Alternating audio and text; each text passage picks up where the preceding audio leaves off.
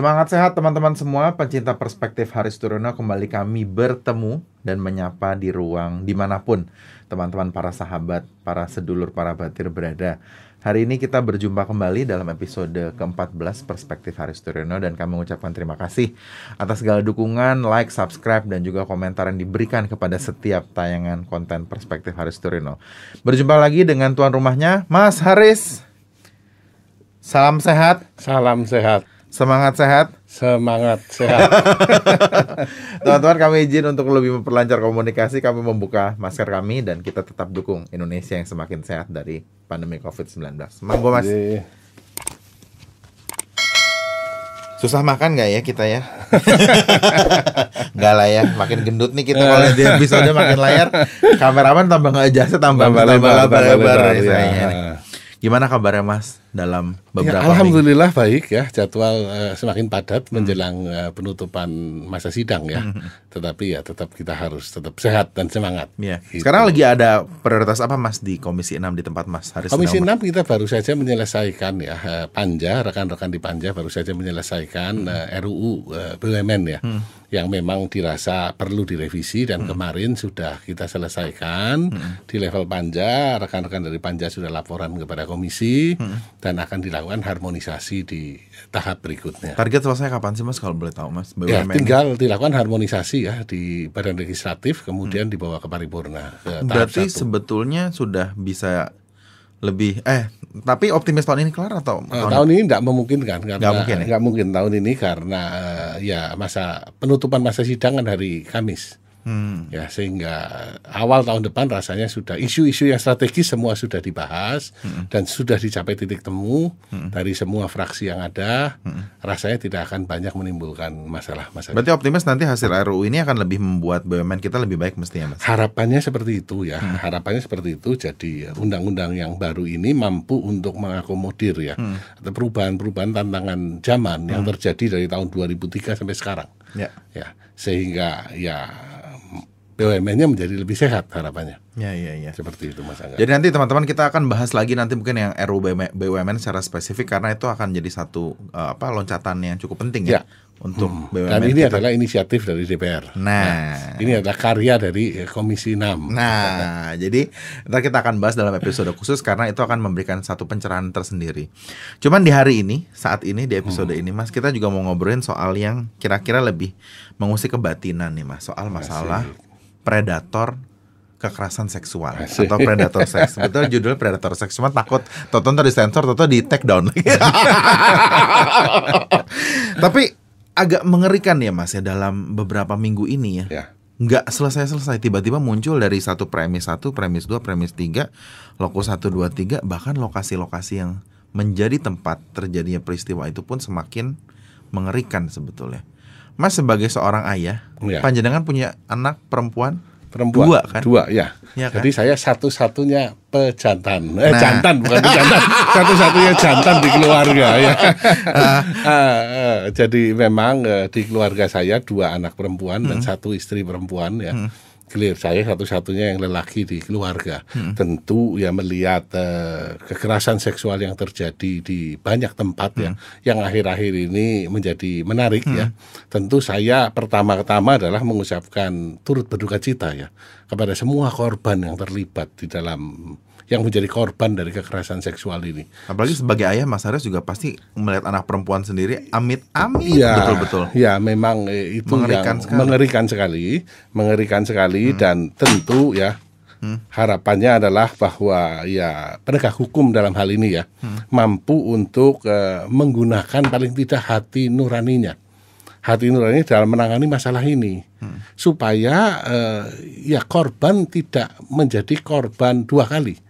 Biasanya dalam kasus kekerasan seksual, korban akan takut untuk melakukan pelaporan karena dia akan menjadi korban dua kali. Iya. Yang pertama adalah sudah korban dari kekerasan seksualnya, misalkan ruda paksa. Iya. Ya, kedua adalah ketika dia harus melakukan eh, ya Proses proses hukum, proses, ya. hukum ya itu bisa menjadi korban dua kali dan tidak ada payung hukum yang cukup dianggap cukup untuk melindungi eh, para korban itu masalahnya Mas Angga. Tapi masyarakat kita tuh posisinya selalu unik ya Mas ya. Mereka tuh kadang-kadang ketika sekarang tiba-tiba satu isu muncul Valencia misalnya Ya. ini Karawang. Ya. Akhirnya ternyata itu hanya ujung dari pertarungannya. Ya. Ternyata sudah ada tarikan mundur waktu yang panjang. Jadi kenapa masyarakat kita sekarang cenderung apa ya Mas ya? Hanya nunggu momentum gitu. Tidak menjadikan satu ini sebuah pemikiran yang sifatnya kalau tetangga kita di aniaya sama salah satu anggota keluarga baik itu di korbannya perempuan ataupun laki-laki harusnya memang sudah harus mekanismenya harus jalan. Iya, itu yang kasus Valencia itu menarik ya Mas Angga ya. Istri ngomelin suaminya yang mabuk. Frame-nya seperti itu Ya, kan ya. nah, itu istri ngomelin suaminya yang mabuk dan kemudian ditersangkakan. Ya, bahkan awalnya oleh jaksa penuntut umum itu dituntut satu tahun penjara. Ya, tapi kemudian ketika eh, kasus ini merebak ya, eh, ya banyak kemudian muncul ya eh, orang-orang yang mendukung eh, tindakan dari Valencia ini akhirnya jaksa agung melakukan intervensi ya dan menuntut bebas dan minggu yang lalu dua minggu yang lalu akhirnya memang diputus bebas mas Angga. Dan temennya Mas Haris di Komisi 6 juga dampingin tuh kalau nggak salah. Mbak Oh ya, Rike. ya, ya Mbak Oneng. Mbak Oneng nah. Jadi kita nyapa juga nih Mbak Oneng yang sudah atau Mbak Rike Diah Pitaloka yang sudah mendukung Valencia juga Ya. dalam advokasi untuk mendapatkan keadilan. J. Jadi ini juga satu situasi yang cukup menarik ya Mas. Jadi sebetulnya Mas setuju nggak sih sebetulnya ini fenomena gunung es sebetulnya masalah kekerasan Ya, seksual memang, ini? Hmm. memang seperti itu. Kasusnya semakin banyak dan apalagi dengan adanya eh, kebebasan berpendapat di media sosial ya. Hmm. Sehingga kasus-kasus yang kecil juga bisa terpantau. Hmm. Kalau kita bayangin tahun 80-an, tahun 90-an atau tahun 2000-an lah ketika masih belum ada eh, medsos ya. Media cetak aja media jarang. cetak kan eh, Terbatas, lambat terbatas ya sekarang semakin tentu pasti akan semakin terungkap Hmm. maka dari itu ya harapannya lah ini bisa ditangani dan korbannya bisa dilindungi Hmm. kata kuncinya adalah ada payung hukum yang cukup Hmm. untuk melindungi korban dari kekerasan seksual ini mas Angga Jangan sampai akhirnya seperti Mas bilang tadi, akhirnya ada dampak kembalinya ke si korban ini Yes. akhirnya Yes. akhirnya makin traumatis mereka akhirnya semakin tidak ada pilihan dan dampaknya itu justru tambah membuat permasalahan ini semakin dianggap eh, ya udahlah Ya. kita pasrah aja deh daripada tambah repot ke depannya Ya. gitu Mas nggak setuju toh ya Masnya ya. harusnya speak up dong Ya speak up, harus berani speak up. Hmm. Ya, eh, harus berani speak up dari korban maka tentu saja butuh pendampingan Hmm. ya, butuh penegak hukum yang punya landasan hukum, payung hukum yang jelas Hmm. untuk memberikan perlindungan. Supaya kejadian-kejadian seperti ini Hmm. eh, ya susah dihindari tetapi yang menjadi korban ini bisa dilindungi oleh negara. Ya. Di sini peran negara hadir, Mas. Ya. Nah, satu lagi nih Mas, bahwa terminologi oknum gitu. Oknum, Nah, karena kan kita kemarin melihat ada anak perempuan tuh sampai bunuh diri karena Ya. dia tidak mampu melawan. Ya. Melawan bahwa tembok kekuasaannya besar. Katanya ayahnya adalah anggota legislatif daerah tingkat 2 Ya. DPRD.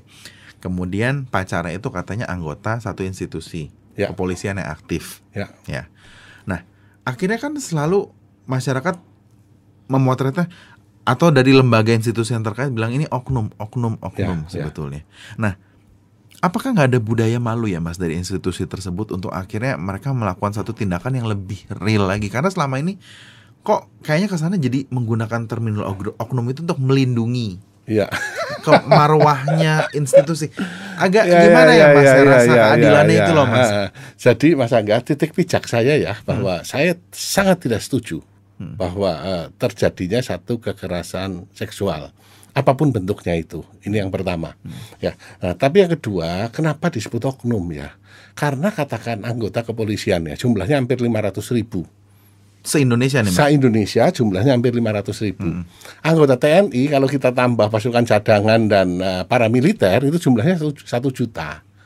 Ya kalau misalkan ada satu, dua atau tiga orang atau sepuluh orang yang melakukan itu, apakah kita harus mengatakan bahwa seluruh anggota TNI dan Polri melakukan itu? Tentu tidak, Mas Angga. Ya, jadi memang eh, ya terminologi yang digunakan adalah oknum. Ini mas nggak takut dianggap aku ngebelan polisi sama TNI? Enggak, enggak, enggak. Karena memang ya itulah pelakunya, bukan institusinya. Beda kalau institusinya yang melakukan kejahatan seksual. Ya di dalam eh, sejarah kita tahu ya, di dalam banyak sejarah banyak negara sering terjadi itu genosida dan seterusnya. Ya, tapi eh, selama memang dilakukan oleh individu, ya kita mau sebut apa? Katakan Mas Angga, Mas Angga sendiri kan eh, Katolik. Ya betul. Ya, kalau ada seorang pastor yang melakukan hal yang sama, pelecehan seksual, ya, saya kalau Mas Angga buka data, hmm. ini menarik Mas Angga. Jadi Perancis baru terbongkar nih 216 ribu korbannya Mas Angga pelecehan seksual yang dilakukan oleh seorang pastor gereja Katolik dari gereja tahun 50. Oh, okay. Ya, ini bukan gerejanya tentu ya, oknum di dalam. ya di dalam tapi tentu tidak bisa kita ngomong bahwa semua gereja Katolik bobrok tentu tidak. Demikian pula di dalam kasus uh, yang di pesantren ya. Hmm. Apakah kemudian semua kiainya kita hmm. katakan jelek kan tidak Mas Angga. Demikian pula dalam kasus uh, kepolisian. Yang penting adalah pelakunya harus mempertanggungjawabkan perbuatannya. Jadi atasannya harus punya hati nurani. Ya ditegakkan hukumnya. Hukum mengatakan apa? Jalankan itu dan korbannya dilindungi. Itu Mas Angga. Berarti sebetulnya dalam konteks ini adalah institusinya juga pun harus bergerak secara secara dengan hati nurani juga yes, ya. Yeah. Jadi secara sistem yang ada ataupun kan pastinya ada kode etik ya di setiap yeah. lembaga. TNI yeah, punya, yeah, kepolisian melanggar punya. kode etik internal ya. Yeah. Dan juga bukan cuma kode etik karena kode etik biasanya kan sanksinya sosial. Paling banter apa di uh, tour of duty. Yeah. Ya, atau dipindahkan lah ya. Hmm. Tetapi pidananya juga kena. Kalau memang terbukti ya ditahan, dipecat seperti itu Mas Angga. Jadi teman-teman sekalian bahwa memang terminologi oknum itu merupakan satu akibat juga sebetulnya karena memang kita melihat secara Mas Haris tadi menyampaikan satu komparasi juga perbandingan antara pelaku dengan total institusi. Yeah. Jadi suka atau tidak suka walaupun terkesan ya Mas ya yeah. agak tanda petik sebagai bahasa itu ngeles lah nih lembaganya gitu. Tapi kenyataan demikian. Jadi kita harusnya kita merubah ya Mas ya. Daripada kita memperdebatkan masalah oknum-oknum ya. itu sebagai kita harus lebih lihat lagi bahwa bagaimana kita mengawal ya. Betul. Dari kasus ada tersebut. Ada satu kasus Mas hmm. Angga, hmm. ada satu kasus penyidik Polri ya, hmm. ya, yang kemudian uh, memaksa hmm. uh, istri seorang tahanan. Hmm. Ya dengan ancaman bahwa kalau tidak mau menuruti hasrat seksualnya, hmm. Dia akan tahanannya akan dipindahkan ke Nusa Kambangan katanya. Itu idenya dari mana? Iya, itu dia. Ide juga, ya. seperti ya? itu padahal mana bisa sih dia memindahkan ke Nusa iya, Kambangan iya, katakan. Betul. Ya, tapi itu kan terjadi. Ya, bahkan uh, isunya sampai hamil. Nah, yang seperti ini ya harus ditindak tegas, dipecat. Institusi sebagus Polri ya tidak boleh ada anggota yang seperti ini. Selesai, pecat dan dihukum supaya dia membayar atas apa yang dia lakukan. Karena uh, siapa pun pimpinan Polri ya dari semua tingkatan ya, mulai dari hmm. uh, katakan Kapolsek, Kapolres, Kapolda sampai ke Kapolri, tentu tidak mau ini terjadi. Tapi ini ditegakkan hukumnya saja. Yang seperti itu bersihkan kita tidak perlu polisi-polisi seperti itu. Nah, tentu bukan institusinya yang bobrok. Tapi memang kita ya mau tidak mau kita ngomong ini adalah satu oknum Kan tidak semua seperti itu. Yang bagus-bagus banyak sekali. Sama seperti waktu kita bahas masalah uh, pejabat publik dari partai ya mas ya. Jadi nggak serta merta karena dari partai itu pasti jelek. Ya kan, ya, kan? banyak dari partai yang juga uh, bagus. Kompeten, misalnya. betul. Ya kompeten. Ya. Dan kita sekarang bergerak ke aspek legislasinya nih teman-teman bahwa sebetulnya perlu ada payung hukum yang memayungi dan kita sudah banyak sekali hashtag ataupun gerakan-gerakan sosial yang meminta pengesahan undang-undang yang melindungi ataupun bisa mencegah adanya kekerasan seksual. Yes. Sekarang perkembangannya gimana, Mas? Iya, jadi undang-undang yang tadinya dika dikasih nama undang-undang PKS ya, hmm. penghapusan kekerasan seksual. Dikira undang-undang partai itu. undang-undang PKS. ya, jadi undang-undang ini sebenarnya undang-undang yang sudah diusulkan dari 2012. Lama banget, ya, Mas. 2016, Gile. 2018 ya masuk ke prolegnas. Ya tapi sampai sekarang uh, masih uh, berkutat hmm. di situ. Ya. Dan saya kebetulan tidak terlibat Mas Angga hmm. di dalam panjanya atau hmm. di dalam tim balik ya hmm. yang mengurusi masalah uh, penyusunan hmm. undang-undang ini. Hmm. Tapi saya mendengar karena ini adalah isu yang cukup seksi di DPR RI ya saya mendengar isu-isu yang berkembang hmm. seputaran dari pembahasan undang-undang ini. Ya untuk namanya sekarang diganti jadi TPKS, hmm. tindak pidana kekerasan seksual. Ya, sehingga supaya tidak ada tadi Mas Angga asosiasi ke eh, Satu satu institusi partai lah ya. partai. Ya. Ya, ini Dan yang dia pertama. yang paling sering nolak ya Mas ya. Iya, jadi eh, itu yang pertama Mas Angga ya. Nah, yang kedua eh, definisi daripada kekerasan seksual itu. Itu banyak sekali tarik dan ulur di sana ya. Yang tadinya usulan dari masyarakat eh, sipil Ya. merumuskan ada sembilan jenis kekerasan seksual. Saya dengar dari Balek sekarang sudah disepakati eh, lima, yaitu mengenai pelecehan seksual, pemaksaan memakai alat kontrasepsi, pemaksaan hubungan seksual, eksploitasi seksual dan tindak pidana kekerasan seksual yang disertai dengan perbuatan tindak pidana yang lain Ya. itu di sisi itu. Jadi belum semua fraksi memang sepakat. Ya sebagian menginginkan ini dipercepat prosesnya. Ya sebagian lagi ngomong kita harus hati-hati dalam membahas pasal per pasal. Ya, eh, yang paling disoroti adalah ya kenapa ini hanya bicara soal kekerasan seksual saja. Tetapi kan hal yang lain harus dibahas. Misalkan ya tentang eh, seks di luar nikah, Ya. penyimpangan seksual seperti A- LGBT. Ini tidak dibahas di undang-undang ini. Nah, ini yang menjadi keberatan dari sebagian orang, ya. Nah, tetapi ya ini kan sebenarnya sudah dibahas di KUHP sehingga sudah diakomodir di KUHP ya ini kan sebagai lex spesialis undang-undang tindak pidana kekerasan seksual ya, tidak mengulang hal yang sama. Iya, iya. Nah ini menjadi menarik Mas Angga. Tapi kalau eh, posisi PDI Perjuangan sendiri Nah, yang clear, penting gimana tuh Mas? clear PDIP? Mas Angga. Jelas kita mendukung ya pembahasan eh, RUU tindak pidana kekerasan seksual agar segera bisa untuk disahkan. Kita juga menggalang ya eh, dengan rekan-rekan dari fraksi yang lain agar undang-undang ini mampu memberikan payung hukum perlindungan bagi korban. Ya sehingga ya korban bersedia berani untuk melaporkan kalau mengalami kasus kekerasan seksual. Seperti itu. Tentu harapan besar ya Mas lagi sekarang ketua DPR kan Ibu Puan Maharani juga seorang perempuan gitu ya. Sebetulnya Ya. kita melihat perspektif gender ini masih jadi satu warna yang sangat-sangat dominan dalam kekerasan seksual terutama dalam korban. Ya. Si korban walaupun kita tidak memungkiri gender yang lain laki-laki pun Ya, kadang-kadang bisa juga bisa juga menjadi korban. menjadi korban Iya, saya misalnya seksual, gitu. ya kan? Walaupun yang mungkin yang mau mencoba melecehkan saya pun mikir ya, karena udah nggak ada lagi yang bisa dilecehkan. Karena enggak gampang Mas Angga. Eh, Jadi pikir kelas "Ah, berat. kelas Itu berat jadi perlu susah. forklift sama traktor gitu mesti pakai lori.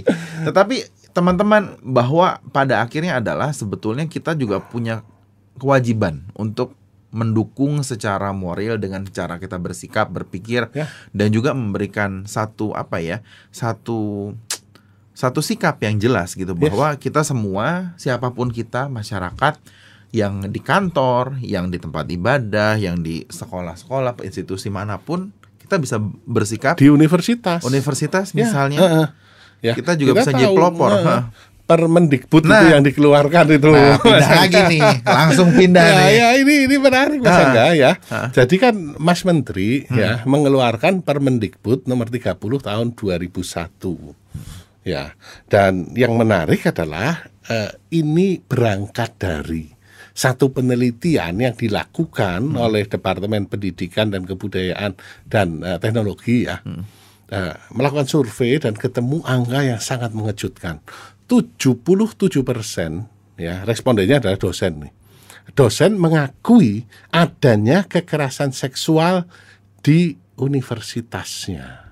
77 persen. Dan 63 persen di antaranya korban tidak melaporkan. Kenapa? Takut namanya tercemar, tidak ada payung hukum. Retaliasi juga terhadap Iya, proses nah, pendidikan. ini kan jadi menarik. Ya, kalau Mas Angga lihat ya eh, apa yang diungkap oleh Tempo dengan judul wab, eh, wabah predator seks Hmm. di akhir November itu, Mas Angga akan kaget karena ini terjadi di universitas-universitas besar. Ya, mungkin buka sendiri saja karena nanti mendisk, mendiskreditkan. Ya, tapi diungkap dengan clear siapa nama orang yang uh, dituduh menjadi pelakunya. Ya, diungkap oleh Tempo saat itu. Bahkan yang mengejutkan lagi Mas Angga, hmm. katanya ada anggota DPR RI. Teman Mas lo itu. ya, yang yang yang eh, salah satu wujud kekerasan seksualnya hmm. dilakukan di gedung DPR RI. Menurut Tempo ya. Hmm. Nah, sejauh mana validitasnya ya ini uh, akan menjadi hal yang uh, menarik untuk ditelusuri lebih hmm. lanjut. Hmm. Saya hanya menggunakan majalah ini untuk mengungkap ya hmm. bahwa ini ini terjadi.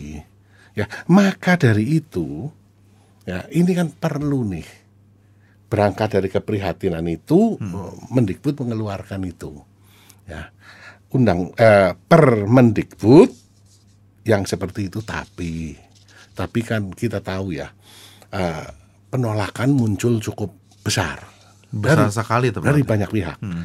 ya padahal kalau kita lihat ya judulnya adalah pencegahan dan penanganan kekerasan seksual di lingkungan perguruan tinggi. Ini lebih spesifik lagi ya Mas? Ya, ini untuk mencegah dan menangani. Tetapi yang disoroti adalah di pasal 5 ayat 2 huruf B hmm. yang mengatakan bahwa memperlihatkan alat kelamin dengan sengaja tanpa persetujuan korban. Ini definisi salah satu definisi dari kekerasan seksual. Ada tiga kata tanpa persetujuan korban. Nah, ini yang ditafsirkan oleh sebagian orang Berarti kalau dengan persetujuan korban tidak terjadi kekerasan seksual. Atau sebagian korban bahkan lebih loncat lagi dengan mengatakan berarti Permendikbud ini dianggap melegalkan hubungan seksual di luar nikah. Lo seks bebas di kampus diizinkan. Tentu tidak ada sedikit pun spirit daripada Permendikbud ini untuk lari ke sana. Dari judulnya saja uh, jelas sekali. Nah ini Mas Angga, ya. Dan memang sebagian ngeles ya. Ya. Uh, ngeles bahwa kalau hubungan sudah dekat kan bisa cipika cipiki itu nomor satu. Ya. Yang nomor dua tidak ada pemaksaan katanya. Ya tidak ada pemaksaan. Uh, suka sama suka. Hmm. Nah, ini ya Anda tahu nanti biar hukum saja yang membuktikan tentang hal ini. Tapi yang jelas ada relasi kuasa yang berbeda antara dosen dengan mahasiswa. Saya sudah jadi dosen dari tahun 98. Hmm. Tentu di dalam ruang-ruang pendidikan, di kelas, di kampus, ya kekuasaan saya lebih tinggi dibandingkan... Lebih nakutin lah mas. Iya, Kalau ketemu dosen takut nilai jelek. Kalau saya minimal iya. ya itu yang terjadi Mas hmm. Angga ya. Jadi ada beda uh, relasi kuasa kan. Dan kalau relasi kuasa kemudian disalahgunakan ya. Nah, ini akan menimbulkan satu masalah. Jadi sebenarnya Permendikbud uh, yang ditolak ini ya memang ada beberapa lah diakui juga oleh Mas Menteri ada beberapa yang harus disempurnakan. Hmm. Mas Menteri sudah banyak keliling ke, ke banyak tokoh-tokoh yeah. agama ya untuk mendapatkan dukungan dan masukan tentunya. dan masukan ya supaya memang bisa dilakukan perbaikan.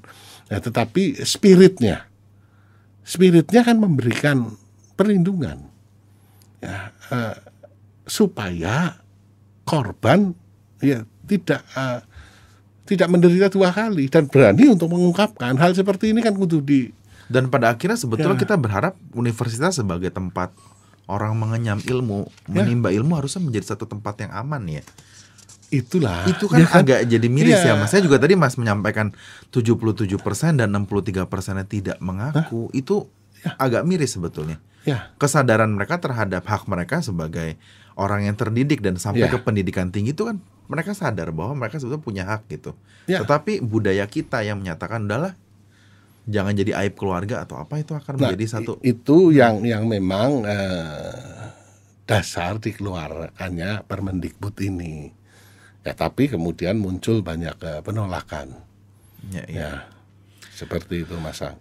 Jadi memang teman-teman eh, para pencinta perspektif Haris Turino kita melihat isunya ini kompleks sekali dan dilalah kok dalam beberapa mungkin satu dua bulan belakangan ini menjadi semacam kayak momentum untuk membuka ya hmm. satu kotak Pandora yang sebetulnya mungkin selama ini para pihak nggak menyadari juga bahwa masalah ini adalah sangat-sangat nyata dan sangat besar dan secara spesifik karena daerah Mas Haris juga banyak pesantren juga lumayan jadi pemikiran ya Mas hmm. ya ya Mas sikapnya gimana sih sekarang kalau misalnya tentu Mas sebagai sekarang punya mandat yang cukup penting hmm. gitu. Ya. Tentunya Mas juga ingin mempromosikan bahwa yang teman-teman yang terutama di daerahnya Mas Haris juga ya. untuk tetap speak up untuk mulai ya melaporkan juga dan Mas siap ngawal gimana? Oh ya begini Mas Angga, hmm. tadi Mas Angga nyebut pesantren ya. Hmm. Yang memang lagi rame di lini masa ya, di hmm. medsos. Ini memang uh, pesantren ada satu Saya guru. Saya takut tadi ngebahasnya ya, Mas. Ada satu guru ya yang memang melakukan kekerasan seksual kepada hmm. korbannya katanya 21 terakhir. Dan uh, ada delapan kehamilan yang terjadi. Ya uh, ya ini sangat miris tentu saja. Ya, menurut saya pelakunya harus dihukum seberat-beratnya. Bila perlu dikebiri. Ya. Ini yang pertama Mas Angga. Tetapi ya, eh, ini bukan melulu pesantren. Ya, saya tadi katakan Mas Angga, di Perancis gereja Katolik terjadi uh, mungkin kalau Mas Angga buka uh, lini masa kira-kira enam bulan setahun yang lalu, ya di seputaran Jakarta juga ada kejadian uh, gereja Katolik. Nah, jadi ini bukan bukan bukan apa namanya terjadi hanya pada satu agama, semua agama. Ini orangnya memang bukan bukan bukan ininya, bukan institusi, bukan, bukan institusinya, bukan, bukan sama sekali tidak. Ya. Etnis, ya, ya ada, enggak, ya. tidak ada, tetapi memang orangnya bejat. Nah, orang Sederhana itu ya, ya orang bejat, bejat aja eh, orangnya. Bejat. Nah, orang seperti ini ya tidak layak ya, dihukum uh, seberat beratnya. Hmm. Nah, kita tahu ya di kasus-kasus di Katolik ya zaman dulu kan ditutupi, betul, ditutupi uh, paling banter ya. Uh, pastor yang terlibat paling banter itu dipindahkan ke daerah lain. Ya melakukan hal yang sama. Ya, tapi kan mulai tahun 2000-an ya, apalagi sekarang buka proses hukum. Hmm karena ini merusak nama baik dari institusi. Ya.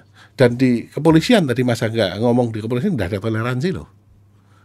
Di TNI juga tidak ada toleransi terhadap eh, tindakan-tindakan yang seperti ini. Hmm. Dipecat. Begitu Mas Jadi sebetulnya sekarang gini, berarti satu pemikiran yang tadi disampaikan Mas Haris sebetulnya sangat menarik teman-teman bahwa kita harus melepaskan juga atribut-atribut sektoral kita atau atribut-atribut keyakinan kita ketika kita melihat satu situasi kekerasan seksual. Ya. Apa pun ceritanya. Apa pun. Karena Mas Haris tadi sampaikan juga secara terang mau itu etnis, agama, institusi ataupun universitas, universitas ya. itu tidak ada yang dan di kantor ya, kalau mau diungkap di kantor betul. itu terjadi karena beda relasi kuasa tadi. Ya. Nah ini terjadi. Nah masalahnya meletus ndak, hmm. ya kan? Kalau ndak meletus ya ndak kelihatan. Jadi dalam konteks ini kita juga jangan akhirnya di apa ya di adu domba lagi sama isu yang lain gitu. Kita harus fokus pada situasi objek apa pelaku pelakunya yang bejat iya nah, nah, sudah udah. selesai jadi bejat, kita jangan jangan dikasih kesempatan iya. yang seperti ini terus jangan kita akhirnya mendis, apa mengeneralisir misalnya satu agama kelompok atau apa pun yes. itu menjadi itu karena itu akan membuat masalah ini tidak akan selesai ya yes. karena ada semacam tanda petik secara alamiah tentu misal saya sebagai orang Katolik pengennya kalau bisa jangan jelek lah ya jangan jelek iya ya, kan, ya. kan terjadi tapi terjadi itu terjadi. fakta hmm. jadi kita jangan terjebak oleh isu-isu yang lain ketika kita memotret satu perilaku kekerasan seksual karena itu nah. dasarnya individunya wes bejat wes bejat, wes bejat. Nah, bukan institusinya ya, ya kan ya. nah maka dari itu Mas Angga ya hmm. tadi Mas Angga ngomong di dapil saya hmm. ya uh, tentu uh, saya sebagai uh, anggota DPR RI yang mewakili dapil Bergas ya hmm. Brebes Tegal dan Selawi ya saya berharap bahwa ini tidak terjadi di daerah pemilihan saya. Kalau memang itu terjadi, saya siap untuk mengawal. Ya. Kita perkarakan, laporkan, dan kita lindungi. Karena uh, jangan sampai orang-orang bejat hmm. mendapatkan uh, tempat Mas Angga. Apalagi privilege ya, perlindungan perlindungan. Ya, siapa pun dia misalkan ya uh, kalau melakukan hal-hal seperti ini, kasihan orang-orang yang secara posisi lemah. Biasanya terjadi pada perempuan, anak-anak ya. Yang lebih celaka lagi adalah disabilitas. Ya disabilitas ini ya ya karena pak kadang-kadang di dalam kasus disabilitas hmm. uh, kesaksiannya kan susah dia tidak bisa mengungkapkan dengan dengan dengan benar seperti orang-orang yang yang capable ya dan itu sering tidak bisa dianggap sebagai satu kesaksian padahal orang-orang yang memiliki disabilitas itu rawan untuk menjadi korban Ya, maka dari itu I will stand up for this. Ya, saya tentu akan dukung untuk pengungkapan kasus-kasus ini. Ya. Aduh, begitu Mas Angga. Walaupun ini agak sangat ini ya. Saya tadi dengar terakhir diskusi dengan Mas Aris cukup miris juga dalam batin karena ternyata banyak sekali selain kelompok rentan, kelompok disa penyandang disabilitas pun menjadi salah satu eh, apa kelompok yang sangat-sangat berbahaya karena secara payung hukum tuh lemah juga ya. untuk mereka melindungi diri sendiri. Sebagai penutup, ada yang mau disampaikan lagi Mas Haris untuk diskusi kita? Ya, jadi teman-teman, batir-batir nang dapil ya, angger weruh kayak dia ya. Ayo lapor. Saya dukung. Jangan takut. Karena ini menyangkut hak asasi manusia. Terima kasih. Assalamualaikum warahmatullahi wabarakatuh. Sehat selalu untuk kita semua.